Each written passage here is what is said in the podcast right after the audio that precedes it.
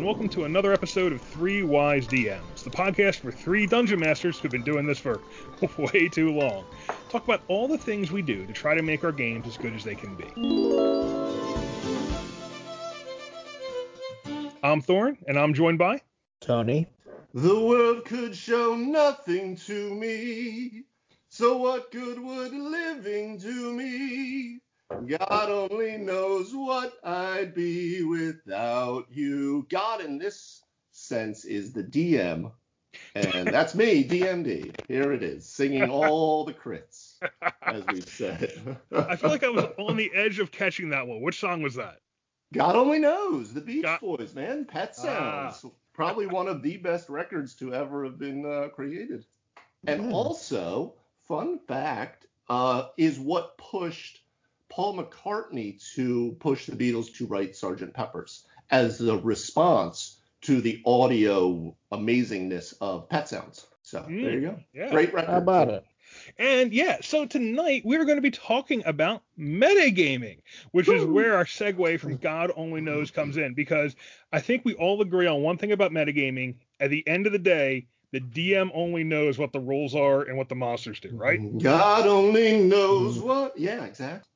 So this conversation actually comes out of recent games we've been playing, where I made the perhaps, you know, depending on who you talk to, epic or inadvisable decision to pull a totally out of context version of Strahd into the Woodstock Wanderers, which means since we have Dave DMing Curse of Strahd, and I should say this decision was made long before Dave started DMing Curse of Strahd. Yes. Uh, Strahd coming to the Woodstock Wanderers world happened uh, over like over a year ago, uh, year year and a half ago maybe. this is So, like, should- pre-COVID. Easily pre-COVID. Yeah. and it's Oh, a definitely. Weird, it's a weird version. I will say some of the some of the gamers who had played with Strahd before were not huge on the idea, even though I was kind of using him as a much more he's a much more power hungry genius kind of you know power broker in my version than he is at least in Curse of Strahd. Well, where it's he not mostly wrong. to- That's not wrong in in the Strahd character. You absolutely can play him like that through uh through Curse of Strahd as well. Yeah. But can you? But I'm also so you know, but we'll get we'll, we can get into that a little more later. Yeah, yeah, yeah. But the point is that I mean the reason the reason that we're that we're covering this is because now we're running into some problems where players have Strahd in two games, we have vampires in two games, and then you know players know things about the game that their characters aren't supposed to know. On top of that, you know this happens across all of our games. Meta knowledge. P- players have access to meta knowledge. Some of them have access to what's currently in the book. Some of them have access to things that they've played with for decades that they expect to operate a certain way. That meta knowledge comes into the game in various ways. So tonight we're going to talk about how do we handle that? You know, how do you deal with the fact that players know things you don't want their characters to know and keeping that separate? Also, players know things that maybe you're planning to change and that might impact what they think of what you do and whether they think you're, you know, quote, screwing them or not by changing something up in a monster stat block. Uh, so we're going to get into those kinds of things today in this very special episode on metagaming and how to get your players to quit it. There we go. Let's Actually- do this. Yeah, I mean, Well, and we can't. there's, and I think uh, the truth is you can't, right? You can't get your players to quit it. There's, there's really two schools of thought on that.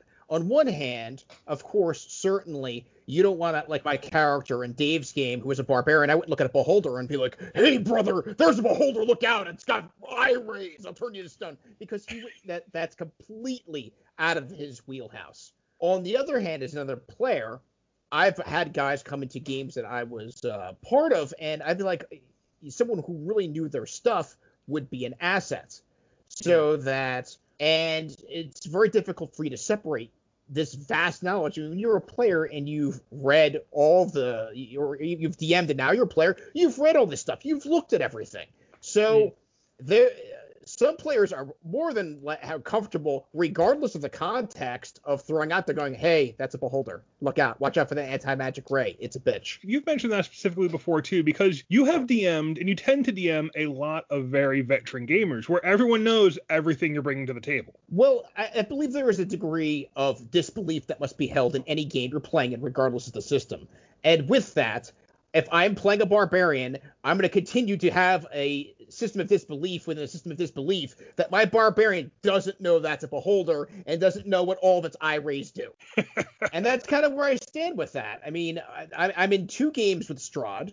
I'm in two games with vampires, and I've listened to these guys talk about how to kill vampires, and they're like, "Gosh, we haven't come across a vampire before." And I'm my, my character's like looking at his watch, he's looking at his phone, like he's like, "No, no, you have this conversation." Hold my beer. Hold my beer. Mm. You know, I'm not to, ruining. To me, there's really two axes this problem this where this where meta knowledge can become a problem. The first is when you have a player playing a character who's constantly pulling in what they know from the books and kind of short circuiting the tension or the discovery process that characters go through, maybe the other players should be going through of what is this thing and how does it work. You know, the classic, oh, that's an iron that's a that's a flesh golem. Don't hit it with lightning lightning regenerates them. You know that kind of thing where like they know oh trolls all trolls regenerate. Hit that thing with fire. Trolls hate fire. Their you know, that kind of metagaming knowledge is Yeah. one part of the problem. The other part of the problem i think comes in where players have come into the game with a with an expectation for what that thing is you're playing with. And sometimes that can create a that can actually frustrate them if you play against that expectation one example of this is how I brought Strahd into the Woodstock Wanderers, because I brought Strahd in as a character that I was going to use in a totally different way. So the Strahd I'm bringing in is more like a, the second edition Demi-Planes of Dread Strahd. He is a Strahd who has a realm, who has in his mind that hey, if I can get an, if I can just get a, a finger in another world, I can pull part of them into my demi-plane and enhance my power and enhance my demi-plane. That may, that does not book anything. That that is my homebrew Strahd in Ravenloft kind of how it works. That's my head canon. But that is what we're playing with there. So that Strahd is coming into these games specifically into that game where there is this, you know, giant Lovecraftian monster living inside the world that will one day wake up and break it free. And he's coming in wanting access to that power with his own plans and his own his own thing he can do, his own his own approach to it. And he's basically trying to suck their world into Ravenloft. Now, players who know Strahd from other things have a different set of expectations from based on metagame knowledge. And Tony, that came up in that game where people didn't react to Strahd in a positive way because you had played Call uh, Curse of Strahd or you had played Castle Ravenloft. The other players had played Castle Ravenloft, and there was a whole bunch of meta knowledge weight that changed the way they were interpreting Strahd from how I was trying to portray him. So it's kind of both things create a problem, really, right? Well, they most certainly can. And as both of you who are DMing Strahd right now, you may agree with me on this. If you're going to run a villain like that, that villain and their motives need to be reasonably mysterious, or it just doesn't work. Now, you're not going to scare the players. We all dream about having a game where the players are actually their characters are scared and there's this great tension. And sometimes you can create tension. In the last game you ran, there was decent tension in that battle. Where I was out of mana, everybody was hurt. It was it was slow, quickly sliding into a shit show. But Mana. Love it. I was out of mana. Okay. How Maybe I wasn't you out of bring mind. up video game mana in my role playing game? I looked at my blue orb and it was mostly empty. It was empty. It's empty. Yeah. but you you need that that vampire you can't go okay crap that's Strahd he's a CRX vampire huh. who do you think he has in his castle or it really unravels like when I was in Dave's game I instantly knew spoilers that the person who we met up with when we met up with her was Tatiana. That was his lost love. That was his soulmate. I'm like, there she is. Dun, da, da. Like I wanted her to sign an autograph book for me when I met her. I'm like, this doesn't make any sense to you. But But you had my you character was utterly oblivious. right. You went into that. You you've said it on many occasions. You went into Curse of Strahd playing a character that would not have any of this information, and you have stayed very true to form. Uh, actually, to the With point where I've actually started to attempt to change certain names or places within it to throw you even a little bit of a wrench, where you go, wait, who the fuck is that? You know, there have been a couple points where I've tried to just so you you can still have the um some of the joy of of new discovery too. I have this uncomfortable feeling in the pit of my stomach where we are in your game, actually, because you've hinted at, and you know, Thorn, spoiler, Aslan the Lich is floating around somewhere, and I want to run into that guy about as much as I want to be broadsided by a Mack truck. I don't give a shit what he's guarding. He can keep it. Well, you guys are currently heading into the Amber Temple, and I I don't know how much they have played around with that in previous iterations of Ravenloft. before. I'm I- not I- familiar with that location. yeah, so this is gonna this I think will be kind of fun. I got a couple things uh, planned out. I, I I'm really looking forward to the next session with that uh, because of that. Because like I think this will be no one quite knows what you're walking into here. Literally not at all. But yeah, so Thorin, back to back to your earlier point. Yeah, this kind of came up, and we were discussing this after the Woodstock game that we've had because now the Woodstock Wanderers are going to where Tony's old group had been. We're back into more of the Gothic Kingdoms region, you know, Bit civilization, things of that nature. And we've started to hear whispers of these undead and this quote Strahd character and all of this. And and Tony's character Erasmus fills us in with some stuff. But I'm playing Beam. So I'm I'm obviously currently DMing Curse of Strahd. So I'm vampired out the wazoo, right? I have no issue separating that in that way. Like I have no issue with your iteration of Strahd, your your version. Um, I can understand how some some players uh, you do run a risk with that sometimes. I think because you're taking such a it's like taking Luke Skywalker and God forbid doing anything different with him than what everyone should think that they should do. You know, More like taking Darth like Vader. taking blue milk. or Darth Vader, I right? think it's more Darth Vader than. Yeah, but you know what I mean? Taking a very known character that people have a lot of ideas about and casting them in your realm, which is completely your purview. And I have no issue with that whatsoever. My thing came about because now Woodstock Wanderers went to find this Lord Humbletail, who is supposedly, you know, he there's there's stuff going on in his town. He's possibly linked in with this Strahd character. So the the Paladin Order sends us out, the Militant Order of Bahamut. They send us out to, to check this out. Militant monastic order of Bahamut. Militant Monastic Order of Bahamut, MM, Tread water. MMOB. And so we show up at this dude's house, his manor, um, after walking through his very crap town that uh, we we come to find out he's it's because he's been you know now feeding upon the town itself. You know, makes sense. We go to his manor, and he's like, "All right, you want? Let's do this." And he calls his brides out. We have an epic fight. Blah blah. No big deal, right? Awesome. That was the end of the session before. We come into this session, and I'm trying to play Beam in a way because we uncover these letters that this S figure, you know, uh, which immediately I know it's Strahd. That's how he likes to sign his name, right? And it and all and I'm loving it because it's all of this, you know, this intel stuff. No issue. But I'm trying to play Beam in a way he's above average intelligence. He's incredibly wise, but he hasn't come across empires in Burning Lands where he comes from, the desert areas. It's too hot, much too sunny for vampires out that way, right? They're going to be a little different in the, the sand to see. But we're getting to points where we're having to piece things together. And in my head, I'm like, how can I phrase this so that I'm not utilizing information, but I still want to be active in the investigation? Uh, and I'm, I actually kind of stopped myself. I went, what the heck? How do I do this? Because I realized that I didn't want to utilize this outside knowledge in a game way, but it was an interesting um, experience because I hadn't really run into it. I'm usually able to compartmentalize these things, but with this, for some reason, I was just like, how do I how do I kind of do this? And it turned into an epic game, and it was awesome. And we had a, a like Tony was saying, a really uh, it felt like the Last Stand, like the Last Guns of the Navarone, which was awesome. And Oh, then we guys kicked a shit out whole lot of red caps. Yeah, uh, we just we murdered like half of the race, I think. I let I let you take out your red cap frustrations. Yeah, we'll have Finally- I to go finally to brought that back. Wild to import some more into the material plane. But yeah, so that's kind of what brought it up, and I, it was an interesting experience because I I felt like, well, how do I phrase this? Because I'm not a stupid character, you know, like not Hawk is not a stupid character, but he's a barbarian, he's a wrestler, right? So he's like, whatever, brother, let's do this.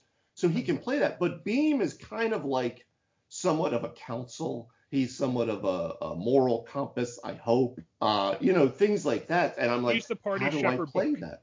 In a way, right? Yeah, a little bit. Kind of. So- Yeah. I mean, it's yeah, not kind of A of. trusting yeah. grandfather. he's a little young. He's like a younger shepherd book, but you know who knows how old these Dragonborn are? He's walked the Hmm. world for quite some time. I don't know how long. He's been walking the verse. No, So- he's still pretty young. He's yeah. So I mean, one of the things with with the Strahd in this game is that from a story point of view, I have divorced him almost entirely from that background. Now it's not that he doesn't have Tatiana back there. I would envision this Strahd as someone who has either defeated that or moved beyond it and has and is more focused on how can I perhaps escape Ravensloft or expand my power until it's not such a trap or I can pop the prison some other way. So Mm. that is kind of the Strahd in my game. He is and I envision him even more actually I kind of envision him like the actual portrait more of Vlad the Impaler than Strahd uh, with the turban and kind of the the very Ottoman kind of look to him, and with a very I, I don't know, do you call them political goals? But it's really about you know like like like like Well, he you know does. plane spanning power. I mean, Well, he's got I- planner goals. I don't di- like I said before. I don't disagree with you. I think that that that Strahd von Zarovich completely fits into. That's what's so great about the character, right? Is they kind of created a mythos with Strahd that allows all the vampire aspects to kind of, if you want to play him like Nosferatu, you you- like Count Orlok, you you can.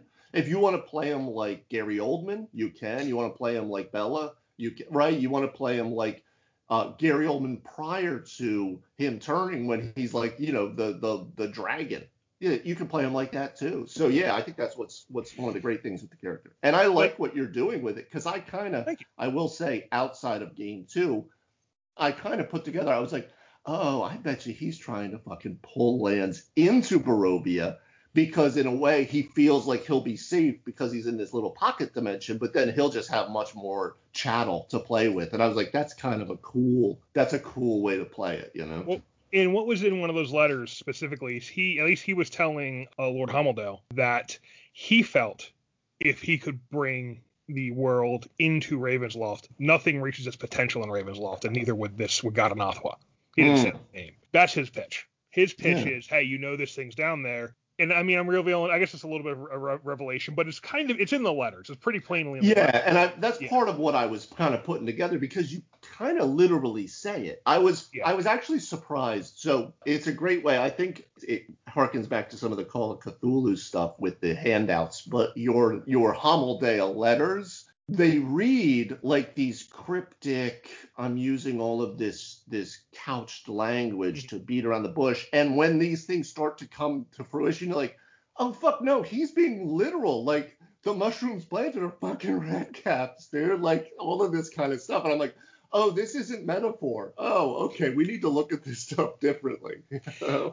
I mean, yeah, it, it, in the letters laid out that there had been, and a lot of what had happened happened in a meeting. The letters mention a meeting that Homeldale had attended and made a decision at, and after that he became a vampire. right So it's kind of like there's a thing, basically, you know, the letters are telling the story, are telling a very brief, very cryptic story of how Strahd got Homeldale to agree to become a vampire, so to to become part of his basically cabal to try to pull this world into Ravensloft, because Homeldale's a vampire in Ravensloft, but at least he's not dead. What got what Yeah. got an alpha explodes. yeah yeah I think that's all in the letters. You know, that's what I tried to kind of make make like kind of make clear in the letters. Well, I think that I really like. Well, Dave's analogy with Darth Vader is fantastic. Maybe not in the respect that nobody wants you to deviate anywhere from Strahd, because I feel like you could actually deviate a little with that character and still be true to it without going too far off the farm. But what it is, in the sense of disbelief, is that if you were you brought, we're playing a Star Wars game, and you guys are young mercenaries, and Darth Vader sits you down, and he's like, "Hey guys, I want you to go do something." Well, you know everything about Darth Vader, everything. You he's been in movies, you've seen the prequels. He's a he's a he's in, he's invested in our culture. tone It's almost inescapable. Real quick, I just want to interrupt, just real quick. That was literally the the least intimidating Darth Vader I've ever heard in my life. These I'm just saying. well, in mind, he's, I mean, he's could very. you give me something here? You know? Well, no, I'm, I'm looking uh Well, I find Yeah. your lack of faith disturbing. Oh, see, of I mean, that, it's, okay? it's that right there. There, it was. I, You know, us I- I- Phil sorry. Jones. I didn't want to force it. It didn't it have came out. I'd be very nasally Darth Vader. I'd be like more like Lord Helmet from Spaceballs. That's exactly it. so How many assholes are there? Continue Um, though. Continue. I'm sorry. I I, just had to get the dig in. There we go. That's fine. That was actually that, that was good. Uh, but for me with the metagaming, also, I'm looking around the party. I'm looking at what we found. We found the Sun Sword, And I know, like, I don't know, no, but I have a really fantastic idea what one of the items are we need. And I do not want to confront Strahd without, Without the it. without the icon of the Ravenkind. It's around here fucking somewhere. Where is it? We've been looking everywhere. I can't All imagine it's kinds- not this much. All kinds of stuff. Now that, but then that has come up because, and there's somewhere else. There's somewhere else your your metagaming came up too. The not accepting the invitation to dinner. You, s- Oh no, fuck that guy. Uh-uh. Not no, really. I've I don't- I don't but that feel that that's- devil. I would not consider that a metagame thing in that way, even though it could be because you realize that Strahd is the big villain, right? So you're not ready for him level wise or whatever. But uh, that would kind of, I mean, this guy like runs rampant over this entire valley. Like you're not just gonna be like, yep, let's just go take his ass out. You know what I mean? So I think that that's not necessarily. Um, Well, well, actually, I'm, I'm thinking about that. Maybe he does have a, a little. I, I kind of do see something in there because yeah, But Yeah, back I don't- up though, Tone. You, I interrupted you before you finished out your Darth Vader uh, example, Well- and I would love to hear. before my helmet got stuck and I, I, I was hyperventilating in there. I'm surrounded by assholes. Well, I mean, yeah, no. If I'm gonna finish that thought that Thorne kind of threw out there, uh, when he pulled the carriage, like, "Hey, come, come to dinner with me." I mean, my first reaction was like, "You are go fuck yourself! Like you are out of your mind. there is no way I am getting in this carriage and me and Dracula. Like I saw Bram Stoker's Dracula. He's like this, but this is no laughing matter, and he has that ridiculous hair. Nobody wants to deal with that. I know it's a slightly different Dracula, but um, no. And in the same breath, though, I've commented this before. The way Dave's portrayed Strahd, he is just the worst. Nobody has anything to say about him as positive unless they're like literally worshiping the devil in the same breath. They refer to him That is- as the devil. That is actively true, because literally, that like happened. the only person that was behind him was Lady Wachter, and she was straight up had like a pentagram on her floor with candles and shit. and she tried to kill us. Yeah, she absolutely tried to kill us. Wound up locked in a room with the hunger of Hadar. yes. But then yes. again, on the flip side, we've met Strahd. We know he's a vampire, and he's kicked our ass already. So my character's probably looking back on that and like, well, I enjoyed that ass beating. Hmm. Are we ready to relive this just just yet? So to me though, Strahd wanted us. Now Phineas was definitely interested in talking to Strahd. He did think, and he has had some messages from Strahd, and he was thinking, well, yeah, maybe Strahd wants to talk. That's what we do. We're civilized monsters. And in in and Hawk and a couple other. I mean, we put it up to a vote. We decided not to. Okay, fine. And I and so afterwards, I'm like, all right, we've missed this opportunity. I can say, okay, so what does happen if you go to that dinner? I'm curious because I'd seen people talk about it online, being like, oh, the dinner's really important. Like kind of like you know they accepted or didn't accept. They got forced into the dinner. Like other DMs run that like, okay, if you don't get in that carriage. You know, if you don't accept that invite, like Strahd, the carriage finds you wherever you are, and it keeps Hmm. like like other Everyone DMs like, I players wouldn't play that it dinner. like- Like the I door wouldn't play opens up, like you that. pull them, gravity. But what I was surprised by, and Dave, excuse me for finding the spoilers, apparently the dinner, according to the book, apparently the dinner's a trap. Like it is just flat out like you never meet Strahd. He just throws you in a trap. Well, here's the th- that's what's that's what's kind of interesting. So, uh, like we'll get into this probably even deeper when we do Yeah. a little bit of a, a year in review on our campaign when we end it, which is probably going to be not too far in the future. I mean, you guys are getting pretty, you guys are knocking stuff out. I mean, there's only so much to I happen. think we still have like five but- more side quests, don't we? no, not that many. But regardless, anyway, it kind of depends on what you want to do. But they have, there's definitely certain things that can occur, but they leave a lot of it open to how do you want to run it? Here's some ideas, here's some thoughts. And then I've seen other people who run the dinner completely different. And I've kind of taken a lot of these things and cobble them together in a way um, that will make sense. Now, I will say, I mean, you have entered this guy's lands. Um, you get the feeling, obviously, that he's drawn you in here because that's what he does. Because you've heard plenty about new advent, uh, you know, all these past adventures and all these former revolts, and nobody was able, you know, and like no one's ever heard from again. Um, I think you've even found some of their corpses at times. Or twice. But then you start kicking ass, right? You start taking out certain things, and you know the tide is starting to change. And now Phineas has begun trying to push the people towards a a, a large scale kind of rebellion thing. But that, regardless, they leave it very much open. So sometimes the dinner could just be a dinner to talk because Strahd has multiple goals and multiple things that want to happen. Now, I will say you guys did get Ireena out of Barovia for what it looked like. He wasn't too happy about that as he threw a thunderbolt down from the clouds. But you know, you know, uh, maybe he it. can get over it. Who knows? You know. But it, it's it. interesting because it depends when the dinner happens is going to change how that person approaches you, right? Because that's kind of like anything. That's very true. Right? Very Late in the story. When you said But- that, when he broke into his lands, I immediately thought of James Earl Jones in the original Conan, where he captured Conan. He's like, Also "You've broken Doom. into my temple. You've killed my son's pets." he was so pissed off. and He is tied you to the tree of heartbroken. He raised that snake from an egg. Yeah, but there's still uh there's still some uh so there's if you guys ever do go to the dinner uh there's there's some stuff that may or may not happen. We'll see, you know. I, I think we're going to the dinner with artifacts drawn. Just everything in front of you. But I mean, so but to bring it back to, to kind of the topic here, that was I mean, Tony, when you when you were really adamant against going into that, was that just in character? Because I really I mean, or was that kind of a little bit of metagame knowledge? Like, have you been- again, have you at done that, that? point? We we met Strahd when we were like level two. He Yeah. bit Bonnie. I mean, he's a vampire, and ever like this whole like oh, if you look at Ravenloft, okay, you're in this gothic, this this mysterious, eerie kingdom. Everybody's life sucks, and it's Strahd's fault. Essentially in one way or the other. Whether because he's taken over the vineyard he's kidnapped this person's daughter he's exiled these other people it it he is like really the center part that wheel revolves around. So i mean and i said this to you in character kind of i'm like you know what if I was Strahd and I was being lazy, you know what I would do? I hate these guys. Let me invite them to dinner, see if these idiots show up, and then wipe them out.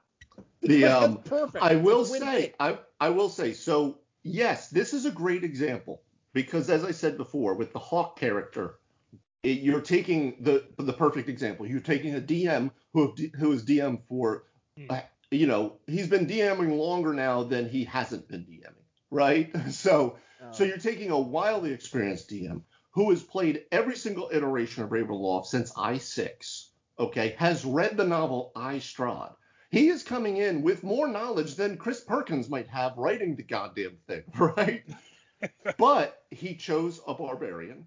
And there are certain things in the backstory that I'm not going to reveal, but there are certain things in the backstory for me that play to Hawk making that decision. So it, Hmm. that is something where I think the realization of meta is there, but he can still ground it in the character. And that's kind of what I was saying with Beam. I was trying to find that point where I could ground this in and play the character straight without, you know, completely, you know, throwing something in the in the uh, wrench in the works. in Woodstock, I feel like there's a couple of characters I really need, like in my peers, that I really need to get what's going on with them with their stories. Like Beam's one of them, and uh, Ojin's one of them, and it's just like I, I don't have that moment where it's like, hey, what is going on with you? Like Beam acts like a spaceship dropped him off, and he's like, we'll be back in two months, and they left you there, and she's like a devil worshiper. She's like, Ananath was like the best, and I'm like, what? Uh, yeah, that's a pretty uh, that's a pretty new development. Uh, so She's not a devil worshiper. Maybe it's may, maybe a pactor. I mean, I'm just floating that out there. Like, you know, her other party members have some pretty strong feelings about that.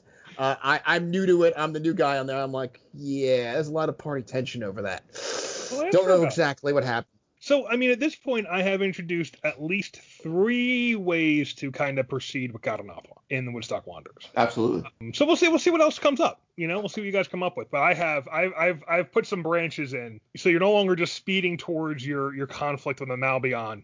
Uh, you are now, you now have several. You now have three different things going on. And that I- States is this could wind that up. I like. That I like. But you know, we're talking a lot this- about kind of campaign meta knowledge. But when I see DMs talk about this, and I see people complain about this on Facebook, it tends to be less about campaign level and more about, hey, my players know what all the monsters do, Yeah. and they optimize themselves to be to do things that their player character shouldn't know how to do. They guess that you know they jump ahead and they're like, oh, that monster's weakness is this, that monster's immune to that.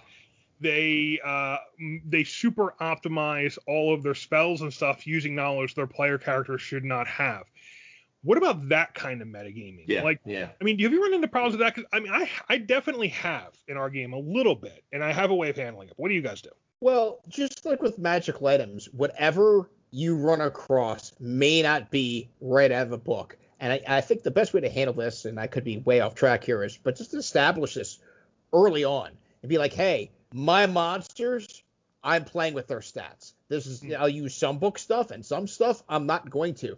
And I've juiced monsters. I've juiced you. Like, why would I juice the monsters too in the right situations? Like, I Oh, move well, items so- around in the module. I mean, like, I'm so far off the script with Storm Kings with that. Like, I, you need the Hubble telescope to find out where I'm at. Do you ever find the players get angry that you did that? That they feel like you're cheating somehow because you're not running the book monsters they expect? What? Okay, what is that's an interesting question. So, what does DM cheating look like?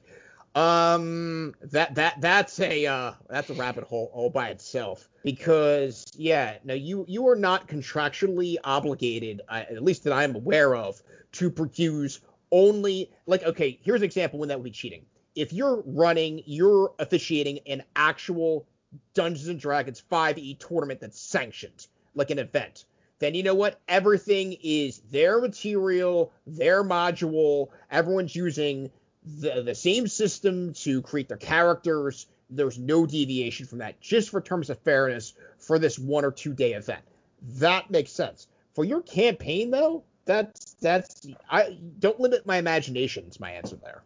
Yeah. Do you, do you have you had players get upset over it, or is that always something that's been cool in your groups? Um, well, not upset, but like you know, I, I run into like I remember there was a point in my game where I threw a wyvern at the party, and then you're like, "Hey, that's a CR6. That seems a little saucy for right now." like, And, and by you, you do mean me, because I believe I, I believe I was I, I was reacting That like was you, that yes. seems a little high. What the? F- Power Are we supposed to negotiate curve. with the giant Ah. monster? well, I I say uh, Thor, that was actually I don't think you did it in a in a bad way. I just remember the the first session of the Slavers Bay campaign when you guys were still in the pits, and the last person. So you guys are second level. I started you all at second level because that's just I couldn't do first level. It just like there's no way to make that enjoyable. Um, so I made you guys second level. Really? And the I like first level. Dave does. That's that's fair. That's fair. Really? well, not- I'm not if super you're- surprised by that. What? Not if you're not if you're like if you're slaves that have been brought in and have been fighting now for a while in the gladiatorial pits and you've become part of this keep and you are being trained, you're not going to be level one at that point. That was the way in which I um I ca- and also I kind of started with the idea that everybody would start as a multi-class with fighter, um, but then it kind of ran into a foul of some things because some people were already a martial class. It didn't make a lot of sense. So I said, all right, no problem. If you want it, you, you can take it. If not, whatever. I was doing a lot of experimenting with that, uh, which is always good when you have a brand new group that you haven't really met. You want to experiment a lot. But the first, the last uh, enemy that came out was Theocles, and he was a hill giant. And when I describe him coming out, you know, and all of this, and Thorin goes, "Wait, he's he's a fucking hill giant," and like it was that whole thing, like, are you fucking kidding me? That thing is like, we're gonna die. I. I, admit, and I, I apologize. I am guilty. I try not to get involved in metagaming from the point of view of, you know, oh, this thing's immune to this, immune to that. We know these things. Having said that, like as a DM, like I know like where kind of the monsters are, and there are times where it's like, oh, is this something we're supposed to run from? Like, is this is this is this a boundary encounter? Is this an encounter that's supposed to tell us don't go into those mountains? There's a fucking dragon there, or is this actually something he expects us to fight? Uh, so sometimes in my mind, I'm going through that arithmetic of, oh, hold on, we're we're we're this level. That's a that's a fuck mothering giant over there. yeah, And no- they don't usually doubt. fight our level. I believe his rock can kill any one of us with one good hit. And he Um, did. He uh, dropped he did. Uh, Shannon's character in one shot, and I went, oh, I should probably not do too many rocks. No one right out there with the high heat. But then you guys just you know you ground and pound. But uh, but yeah, that was a that was one one example of that. I haven't myself. Um, Yeah, have you gotten any blowback from? Mean, I don't. had I haven't had players get mad at, at least that I was aware of. I will say I think this is similar to some of what we talked about with the brother Maynard fight and some of those things when we were having some of that miscommunication. And I think what it really comes down to is not that you can't adjust your monsters, especially like you, the ones like the real the named NPCs, the big evil people. Like they're supposed to be special but I think you're always wanting to try to find that balance between making them special, but bounding them within some of the rules that the players are bounded in. Because the players are bounded into what the game allows. We can't just say, well, no, I want this. I just want that sword to be a plus one. Um, so if it's feeling like that, if it's feeling like it's um, if it's unfair just for unfairness sake, I think that can run afoul. But that can, like Tony said, I think that can be easily remedied by if you start that way, then your players kind of expect that. That, or if they don't know any better, if they're newer players, they don't know what the hell an owlbear does. So they're going to be like, I want to go pet it, you know? Yeah. How or that one have listener tension? that wanted to yell, that wanted to make friends with the ancient white dragon or whatever the fuck it was. But how are you to have tension in a game if you have everything on the table like that? I think that's very difficult to establish. Yeah, no, and that's that's where I think that's what I'm saying is there's there's some of that back and forth there where I have no issue. I have absolutely altered stats on uh, on creatures, but it hasn't been to the point where it becomes wait what like what am I supposed to do now? I remember I was playing in one game and the DM had us fighting the last uh, you know the big bad evil thing, and no matter what we did and it, partly I think it's because they were a newer DM, so they didn't realize that you know to not have it completely on this you know this one fail state. But no matter what we did, any kind of attack or thinking around the problem wasn't what because they wanted this one thing to happen, and that can get very frustrating because then you feel like I'm not okay. Tell me what you want me to do, and I'll do it you know, and you get into that point, and I think that's where you can start to to have some players uh, lose investment in the game. You know, the Brother Maynard fight is in some ways a good example of player expectations, part metagame, but also player expectations, sometimes making it hard to to explain to them kind of what you're trying to get them to see. In the Brother Maynard fight's a good example of this. The Strahd example I was talking about before is a good example of this. Mm. In both cases, I was introducing a character with a different backstory and mystery the players had not yet discovered. And in fact, I was trying to reveal it during the fight. And instead of the players saying, oh, he's being, you know, he can call up these tentacles, you can call up Ghatanothoa's powers just by asking for them, and putting together effectively that this guy has become part warlock to this great to this goo under under the planet.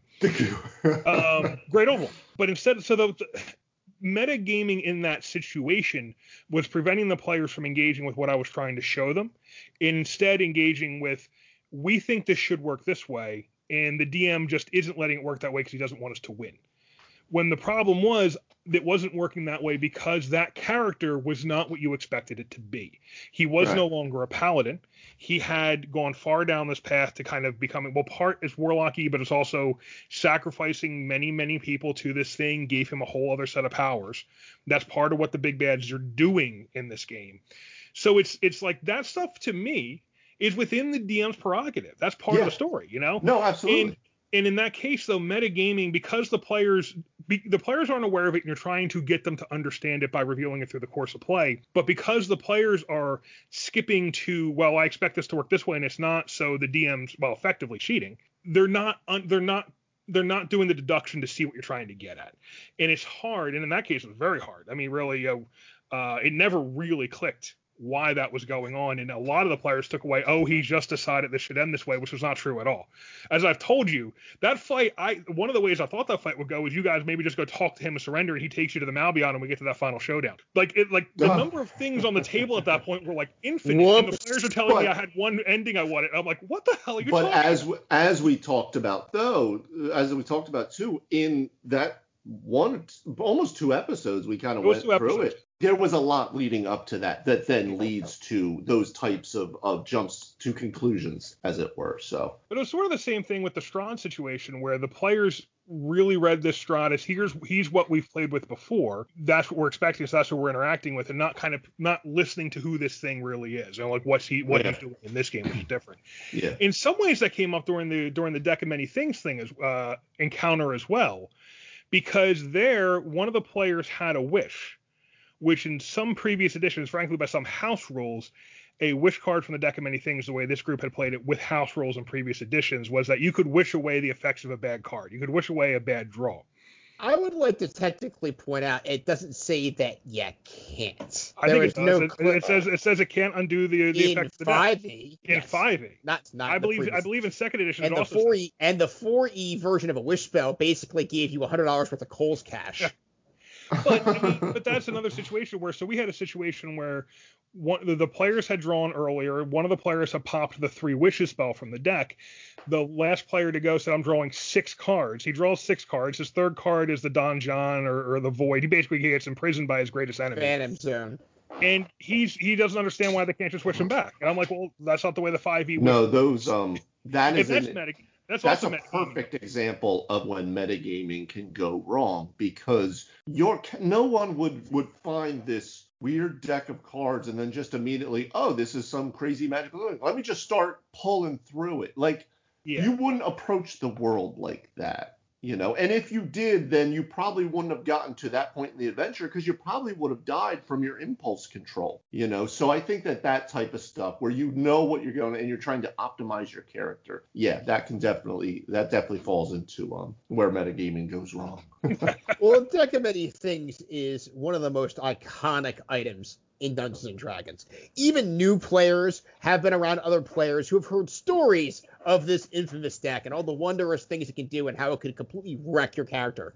I'm going to tell you right now, up to other DMs, if you introduce another deck, I am not touching it with a 60 foot pole. That's my point, though, is that like it's you need to like you were just saying it's an iconic piece of D&D lore. Everyone knows about the deck of many teams. Everyone wants to play with. Everybody wants to play with Vecna. Everybody wants to play with Strahd, right? But your I have I already bought a t-shirt on the that. players might know all of this stuff, and that's where you get that fun. But part of the fun has to be from the character discovering Yeah. this magical stuff, these fantastical things, or else it's just, you know, Christmas morning. Like, why do we wrap presents? I could just Yeah. put all the presents under No, the tree, or I could just I'll send you my Amazon wish list. It just you turns into give me all the good stuff. Give me all the good stuff. and Let me let me beat up all the bad guys and look badass. And it, it's come up in a, in a few ways in my games. There was actually there was a there was an episode of Woodstock Wanderers very early on, where the player who's been playing for many decades was playing a wizard and he had light and he wanted and he said, okay, I cast the light spell on the enemy's eyes, expecting it to blind him as it used to do in earlier editions Sure Mm. but that is yeah. not a function of the 5e light spell. But those kind of situations always get tricky to DM, you know, because it's like, well, you know, you you knew how this worked in an earlier edition. It doesn't work that way in 5e, and we're kind of playing this game to understand to learn 5e. It, that's a good that's a good example, Thor, because that happened twice actually. Uh, because we were also fighting uh, twig blights, and the way in which you described the twig blights were these dry twig-like things that were like walking around like humanoids. And he went, "Oh, I'd like to cast prestidigitation to set them on fire." And you now we're at an impasse because one, the player's thinking outside the box. They're thinking outside the. They're thinking about how can I use this spell in ways that, like you said back in the day, back in second Mhm. edition and first and stuff. That was kind of part of the thing, figuring out how to make this stuff do things. Where 5e is very much built to allow certain things, and if you start to, as we discussed on many occasions, if you start to just play willy nilly with it, uh, that can marshmallow out really quickly on you. Um, and you were at that impasse where you went, okay, this is a new game. We're kind of learning 5e. I probably want to let them do th- super cool stuff like that and think outside the box. But at the same point, I don't want to set a precedent that now prestidigitation can literally just start fires in places because then that's going to start to that can start turn into a Tarrasque breeding situation, right? yeah. And only you can prevent forest fires. I mean, and, it, and it's like, and there is another cantrip that there's another spell that does that. Like, it's not you're not tacking firebolt onto prestidigitation. Yeah. Well, you know, good example. Yeah. yeah. For a little bit of context, though, in 1E, 2E, where the light spell blinded a target, your wizard had a much more finite amount of magic. He Yeah. his can his their cantrips were garbage. Like they, those are your little spells. Like I could like cast a sneeze cantrip, and maybe the orc would sneeze before he dropped his battle axe on your head. Not like these cool ones now that throw fire bolts and eldritch blasts. Totally different ballpark. everyone's the wizards from Diablo now. essentially they're like, Yeah. and I kind of think that's what they it was inspired by. They're like, hey, you can just spam this effect. Um, how do we do that? Well, this is how we do it. Zero level spells. Yeah, and it is, you know, it's it's, but it's tricky. You know that that side of metagaming of of metagaming knowledge is tricky. The monster side is tricky. Actually, so we talked about the this curse this I'm sorry this Woodstock Wanderers game where I had a vampire. Now we've now seen Yeah. vampires in different games. I think three times, and we're starting to see that they're fairly easy to beat. Uh, and vampires don't seem to be all Mm. that tough. This- there's a lot there was a Mhm. lot of if to that there's a lot of things that we've seen that really screw the pooch on that like i sent through the text thread like now imagine a sword made of absolute fucking sunlight right and then yeah, talk to it me is- about in, in some ways, I'm giving I was giving Dave another bit of another bit of data for his Strahd Yeah. fight coming up. He had his fight Charlie Manx, who was a vampire. I have now put him on the other side fighting my vampire. Both of those vampires went down pretty easy, if I'm being honest. In my vampire, I had thrown everything. So I did everything I wanted to do to try to make that hard on the party. They were surra- I had run them out of spells. I, they had not had a chance to short rest. They were surrounded by red caps. They were in significant danger. And I even cut one of them off and pulled him away with the charm to the vampire's lair, where the vampire was trying to to to to, to basically get him on his side. Like, look, no, we got to do this. I did this to save our world. Strahd's the only way. And he still got killed in like three rounds. Like I had it all. I had drained. I had I had drawn Trump. It was. I was like, this is as good as I can get it, and it still was an easy fight. And I cheated. Sorry, go ahead, Tony. I'll tell you how I cheated later. Well, uh, che- cheating is subjective when you're the DM, and because usually I've cheated in the favor of the players. But let's not. Well, well, I did. let's let that cat guy, on this guy, um, I changed the way the vampire worked a little bit. I dislike that his immunities go away, especially when he's in mist form, to any magic damage. So what I Yeah, did magic I said, damage in this form, he yeah. is fully immune. He has to get back to his coffin to, to rest up, and then the, the players find him and stake him in his coffin. Then that will totally slay him. Now the coffin was in the same room, so that was not a huge leap. They just had to remember to use the vampire slaying kit they'd found. But I did cheat in that way, and it still was a pretty easy fight. Sorry, go ahead, Donnie. Well, okay, but he, here's what I want to throw out with that. That was an easy fight. Um, the, I feel like one of the things I've learned from all of the all of our intense game we've done during COVID times is my philosophy on monster power has shifted greatly. yeah And let me explain that. When we're talking about fighting Strahd, I mean, out of game, like Hawk's thinking about, I'll get in Strahd's face, I'll do this, I'll do that. As a player, I'm thinking Strahd's personal power, and I've really have done everything imaginable just away from his write up. Like I like I'm scrolling through the monster build, I'm like ah, and I just keep going. I can't see him in there.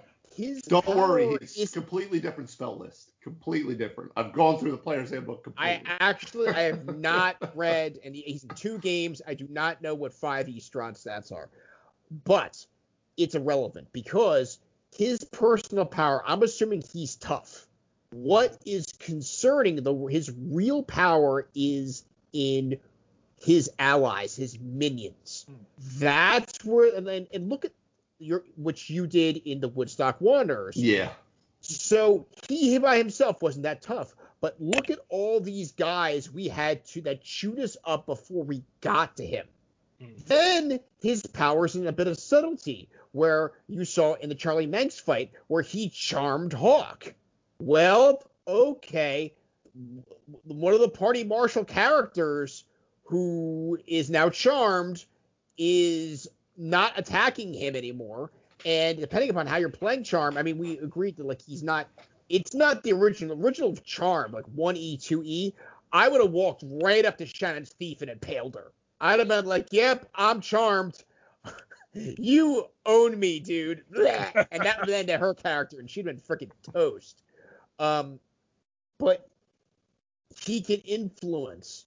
And at the same time, where if you took a powerful character off the board, he's throwing all these guys in. I'm envisioning when we fight Strahd, he's got like a lifetime supply membership card for uh, CR4 through six monsters. And Well, the- the- see, that's, that's- what we're dealing with. That's the big thing. So if if I just drop Strahd into a battlefield with you guys, you and he wasn't able to just fly away or something. He went toe to toe with you.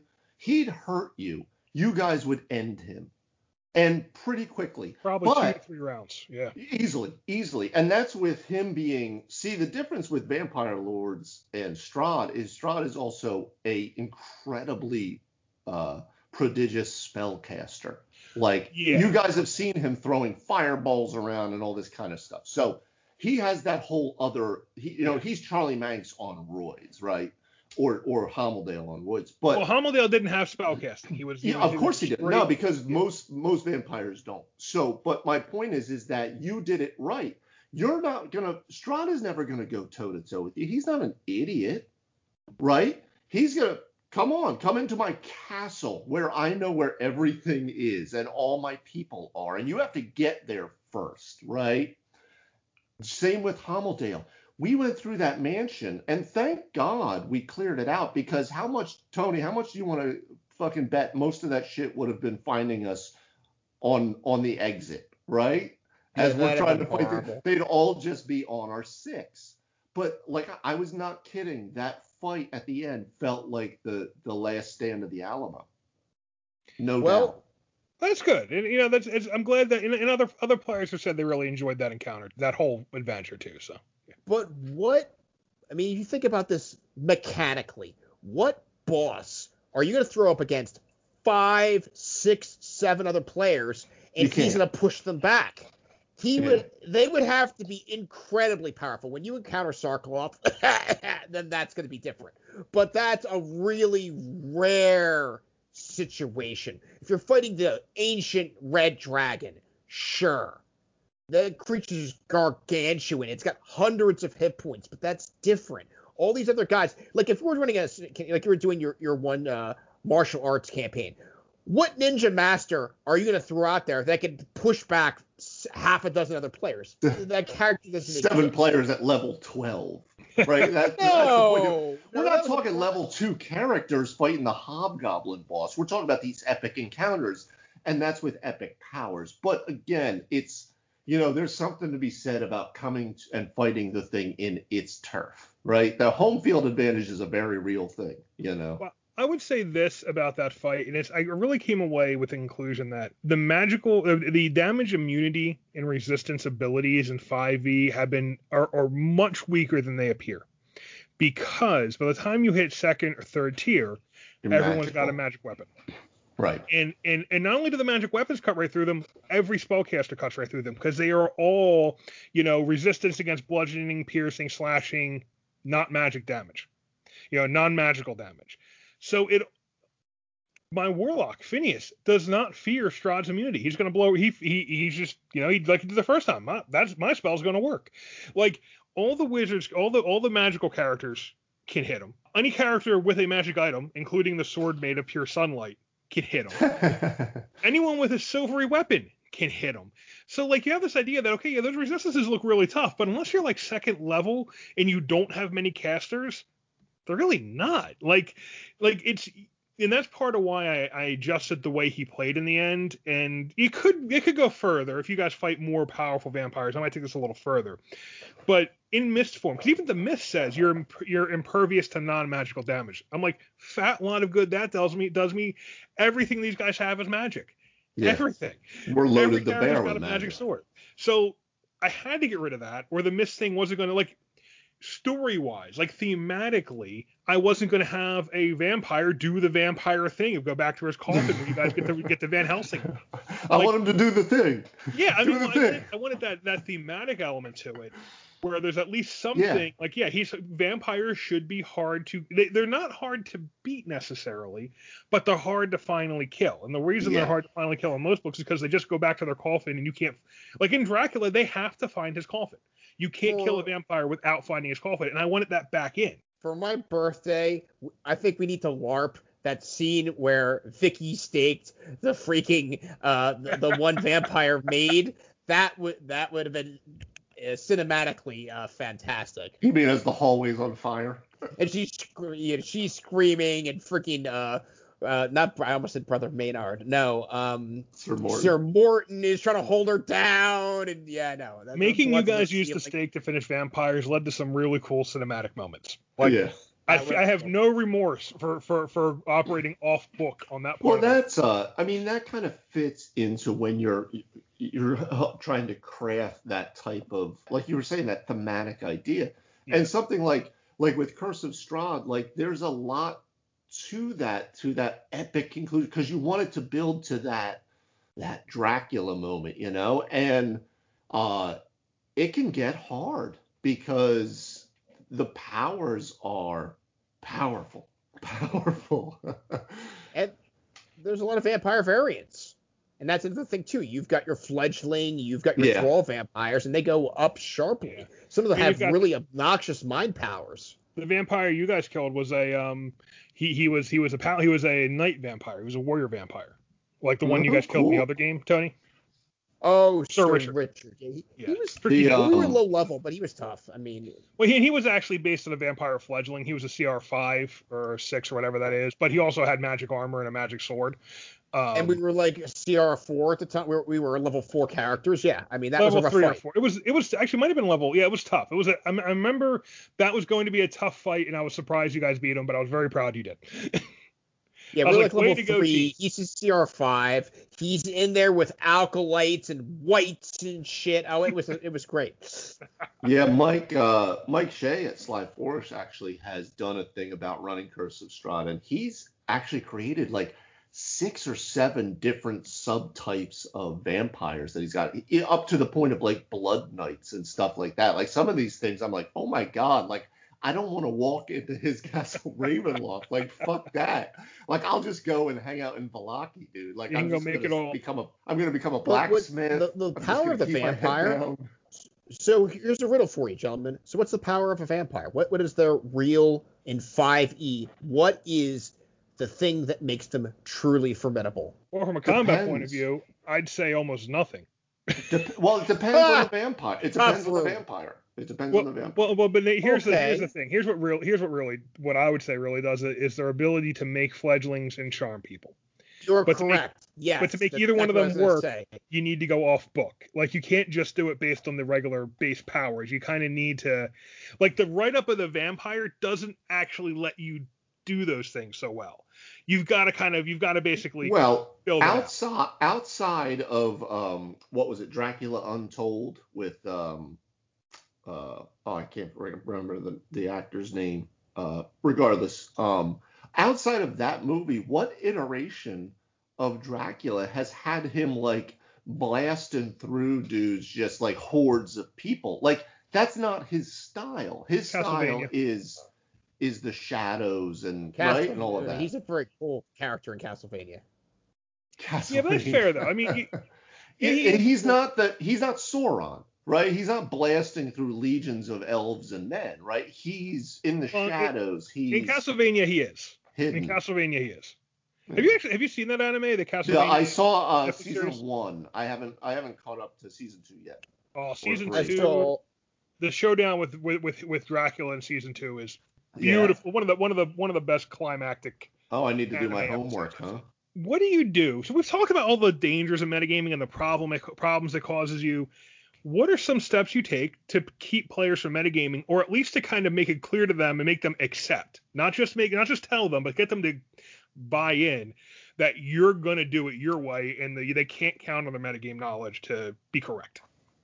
Well, you, uh, as you've said before, the world is yours, and with that, so are the monsters, and so are the NPCs. You can't tell me that this town guard has too many hit points any more than you're going to tell me that this goblin has too many hit points, unless the continuity is goofy and it's a 45 hit point goblin with no explanation. Then I could see someone's throwing it out, throwing a little bit of a, a raised eyebrow over that. He's really beefy. But if some, yeah, no, I, in 4E, oh my god, you run into a goblin with 96 hit points like it was nothing. It's like you had a turkey and cheese sandwich. Um, But if a player is gonna th- is gonna start going off script, I mean, you kind of have to you know, like gently say like, you know, hey, your character doesn't know that. They would not know that. I could give you there's no role that you would have because you know what, your character hasn't read the monster manual. Mm. I mean, un- unless you gotta tell me your character read Volo's guide or, or something to that effect, there's no way you have that type of intimate knowledge surrounding these creatures. Yeah. basically, you would you would basically so one you're introducing stuff you're, you're changing stuff from the monster manual, and if they question hmm. it, you're letting them know, hey, you don't know. Basically, I, I mean, yeah, actually, I remember there was a scenario in 4E where I created a new monster. It was a blue slime, and I wanted to introduce it. It was like the mysterious thing, and you rolled a check, and you're like, "No, I know everything about it." And I'm like, "No, you don't." And you're like, "Yeah, but this is how it works." And I'm like, "That." No, like this is like, it, bro, I just took the shrink wrap off of this thing. Like, what are you talking about? because the 4E had this fantastic generator, which was like you create monsters and level them up and make them elites or solos. But I'm getting off topic. But that was a great way to introduce custom monsters. Yeah, I think it's something. I mean, for me, it's not something that I would I would ever do myself, or that I would advise people to do all the time. Like, I don't think every single creature has to be this unique thing. Yes, can it be? Absolutely. Not every owlbear is the same, but like, if it's some random encounter, do I really need to roll into the one owlbear that, fucking has firebolt, right? Like, And knows maybe, kung maybe, maybe, maybe not. He's a wizard owlbear. So I don't know. But I think With a a lot of it arm. can be um a lot of it can be in the descriptions and the narrative that you create in that in the same way that you you explain to a player that you know oh well your damage isn't quite it's for something reason you know when it's hitting an incorporeal, incorporeal being or something and just a normal weapon isn't hitting it you have ways of describing that. And i would do that similarly with something like that or say you run into a lot of these things but something about this one is Mhm. making you they don't usually do that. And that kind of freaks your character out because you maybe have seen these or you don't know these char- these monsters at all you've never come across them so you don't know what they do um thankfully i've i've had people who have uh, at least uh, said they accepted that way of it they never uh, pushed back on it so uh, you know i can't really say too much in terms of people fighting me on that well, they haven't, yeah, which is which is yeah, great, Which is good, right? But yeah, I think a lot of it can be in the way you describe it, and don't make it every single time. Like, not every single, you know, some flesh golems are going to be regenerated by lightning. Not everyone has to be. Get that. That's cool, but you know, some of them will be. But if if players are then starting to try to optimize that or spam it or take, I remember in the in the Woodstock game, um, some of the players were actively talking about vampire legends from like Hollywood. And I'm like, that's not even this world. Like it doesn't work that way. Like in this world, like running water hurts vampires. Not that we know this, but. Like Not that I've you know, played that. yeah, not that I've ever fucking seen that in any movie. I don't remember them throwing a fucking glass of water on Count Orlok and he died like the fucking Wicked Witch, you know? It is classic I'm vampire. melting, you know. A cla- one Well, of the things in classic vampire lore. Yeah. There's a lot of vampire lore, and I showed you Thorn uh, about we were playing we were playing the Wrath of Dracula or the, the what is that that board game called? Uh, oh, oh, the Rage um, of Dracula. Dracula's Fury, Fury of Dracula, Dracula's story. Which I still really should've- like. I don't know. You did not enjoy it. I, I no, because it reminds me of this spy game I played when I was in the third grade. That was just just he's a vampire. That's how they changed it up. But um, in this case, I, I showed a video that uh, Cinemassacre, the angry video game nerd, did, and uh, he uh, showed us like why do vampires suck, and he went through all the legends uh, comedically about like how if you throw seeds at a vampire, they have to stop and pick them up. How they can't look in mirrors, how they can't enter homes without being invited, can't cross running water, can't be submerged in water, sunlight, garlic, steaks, decapitation. Doesn't everything kill deca- is killed by decapitation? Fire. What's not killed by fire? That's a short list. It does seem like vampires. I get- Silver. I'm Widowmaker. reminded I'm reminded of the the actual movie version of what we do in the shadows when they go out for the night and they're trying to go clubbing but they can't get like none of the bouncers Yeah. invite them in so they just they just keep going around the street to all the different clubs and they can't get in. Oh Christ. It is it is nice that they at least still have that in the 5e vampire. But you know, they didn't hit everything. There's plenty of vampire lore that doesn't apply. Oh actually- yeah, absolutely. And by the book, I mean I made the stake kill the vampire in my game. The the stake actually just paralyzes. Paralyzes them. Yeah. Yeah. And then you can do the things to kill it and whatnot. But I mean, So, yeah, but who needs to paralyze it to do the things to kill it when it's vulnerable to every magic spell any of your casters? Oh yeah, that's such a big deal when I could just fireball it 20 times from outside of the room. Get that crypt, really? Is it, what size is it? 20 by 20? Bam, bam, bam. Well, I mean, but I mean, you say that, but that all ran like clockwork for everybody, for you as the DM, for us as Yeah. players. So notice if that guy was more formidable, like if he came out of there, if that dude rolled out with a three sectional staff and started beating the shit out of us, I'm like, well, we're freaking dead. you went all monk Firebolt? style. I'm dry. Fireball. I never saw the ninja subclass of vampires. What the fuck, man? Well, he, he only has 144 hit points book, which I didn't. ah, which I didn't. what a loser. Well, I mean, yeah, but when you're talking when some of the players are hitting for like 25 a pop, it only takes yeah, you can get Yeah. through that in one round of combat easy. Well, right, the paladin's out of he can't smite. I'm out of spells. I mean, who's putting damage on him that was really substantial? The barbarian and the thief. And if you took out one of the two of them, we would have been effed. I would have been like hitting him over the head with a giant rock. Yeah, I mean, when you're talking about a thief at uh, what are we now, tenth level? Uh, we just got to ninth, tenth uh, level, I think we but yeah, so yeah. you know, and they're rolling with a five d six sneak attack, and they crit something. She dropped sixty three points of damage in one arrow at the Yeah. right. I like it Thief- was. Rogue crits are, are, are no jokes. Yeah, no, rogue it was crits are no jokes. So it all. doesn't matter what you throw, unless we're fighting fucking Vecna, right? Like outside of that, you're probably gonna last two, three rounds most most But then uh, that that villains. That is where I I did feel a little bit like, all right, I maybe want to rethink how monster immunities works in my game because monsters that are supposed to have some level of protection from immunity literally don't get anything. Like I might as well skip the resistances and immunities field. None of it matters because everyone's got magic weapons now.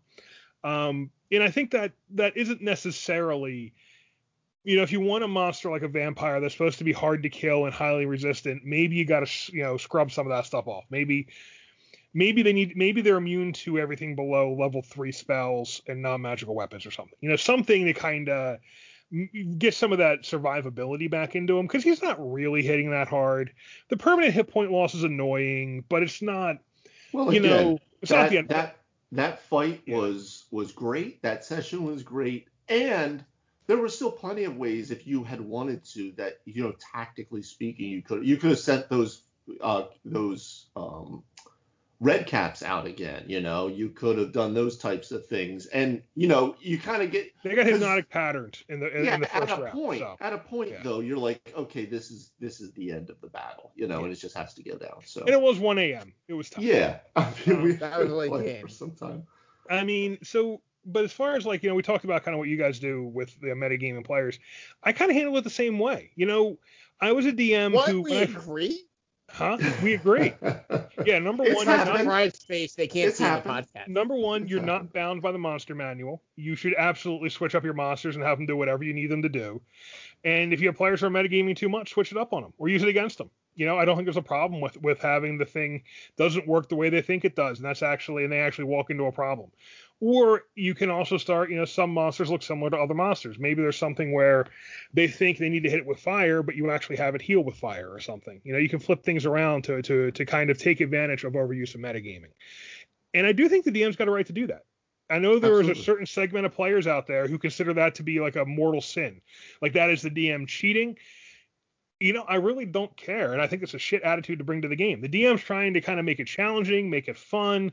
The DM's trying to bring out stuff that's going to make interesting encounters. And if there's a player who's DM'd before or just read the whole monster manual is just trying to kind of cut everything that, as as as much to the chase and fly by it as they can, that's not fun. You Well, know, it's is not fun for me a DM, not fun for us to the party either. as we've said, this is not a competitive card game. So, you know, it is different. So you have to bring different ideas to it too. But I would say with that too, you know, do it somewhat within reason. You know, don't have the owlbear throwing fireballs around. You know, I mean, make it make it make sense at least. Like Tony What was about hurling giant world, rocks? right? Is that okay? Hurling giant rock. I, the thing probably would do that. I mean, You it's see. fucking huge. That, that's a fair variant owlbear right there. He guys. would probably hit that. you with a tree. I mean, Kung like Fu- whatever. Kung Fu Owlbear is absolutely something I have to do now.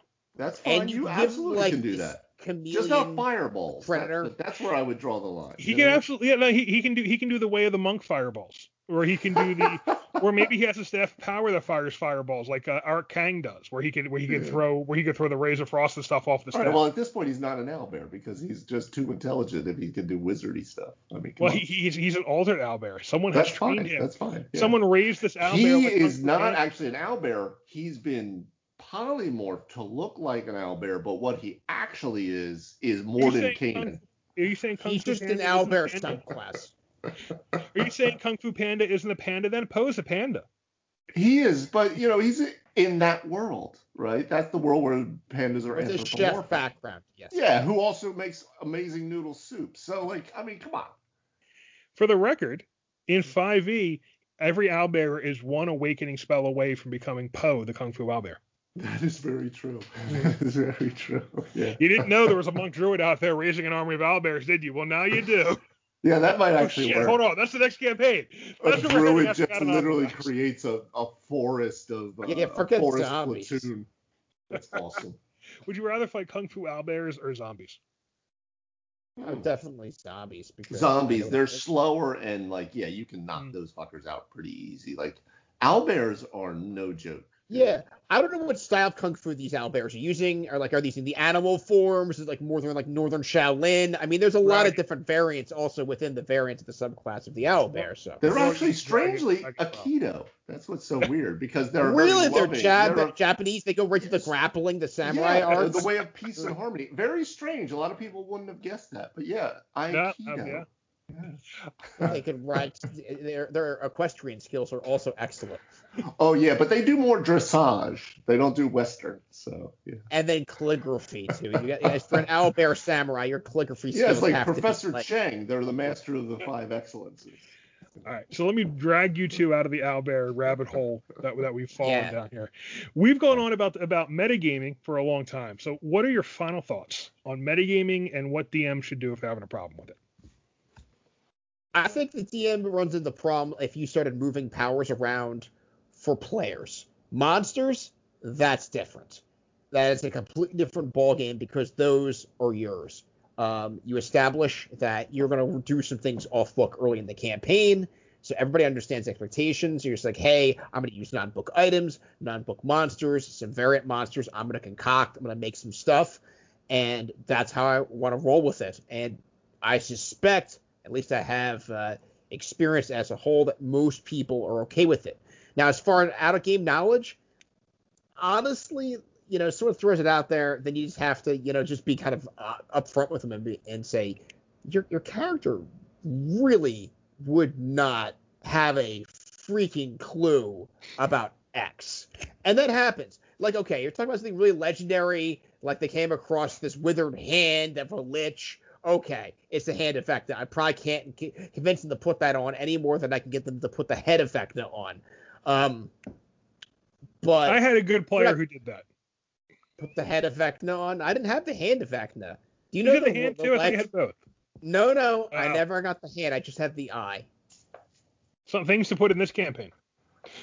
No, thank you. absolutely, so No, they've no. got enough and Vecna. Cool. Yeah, absolutely. Nah, I've really kind of done my Vecna shtick. Are we going to level 30 then, I guess? No promises. yeah, so uh, following with the, just because we talked about it last, the monster thing and changing that around, that absolutely is within the purview of the DM. Um, and I think it's actually one of the things that can make this game really fun. Um, is to make it so it's a new world and you're discovering things all the time. I would say things like that make it special. Um, I mean, even like in the Matrix, right? The Agent Smith people, uh, you know, Neo fought them and they were upgrades in the next movie, you know? You go, oh, upgrades, and it was a whole cool thing, right?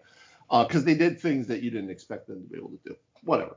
Um, and then they took it to a ridiculous point. But um, everyone, unless you're coming to the game just now, and even even completely new players can, you're going to have meta knowledge. You are going to be doing that. Try to compartmentalize it the best you can and play it within the character like I was using the example I came into with Beam in the in the latest Woodstock game. Uh, everyone is going to have that knowledge though, but you've heard a lot of ways tonight about how you can control that a little bit, not only for yourself when you're playing, but also for your players when you're uh, when you're running a game. All right, good advice. And for me, you know, when I think when it when I think about metagaming is, uh, I remember when I first started DMing, my very first campaign. I'd played some with uh with with Tony's group, and I played a little little bit outside. I literally went and desktop published and created a Dungeon Master's license that said I have the power to control everything in the world. The players must listen to the Dungeon Master.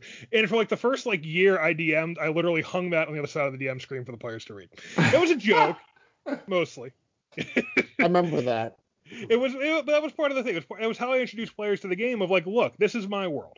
And I still really firmly believe the underpinnings of that that your characters are yours. You control them, unless you do whatever you want with them, uh, within the rules of the game the world is mine. The rest of this is mine to play with. Now, if you're bringing in metagame knowledge, the big thing, the big deterrent I have is that I will switch it up on you. And and and I I, I will shamelessly abuse your metagame knowledge if I feel like you start abusing it. At the same time, you know, players characters do know something about their world. So it's fair to say, hey, you know, but you know about these things that are around your home. You know about the wolves that live around your village. You know about the local goblins, maybe. You know, the the the ranger probably knows everything in their woods. But when you start getting into like demons, things the players never would have seen, you know, the players aren't supposed to know what they do. And I think that if I feel like the players are abusing metagame knowledge about that, I'm going to change it up. I have absolutely seen feedback where players will say that is something a DM should not do, that the DM is cheating them, they don't want to play with a DM like that, and those players probably should not play in my games.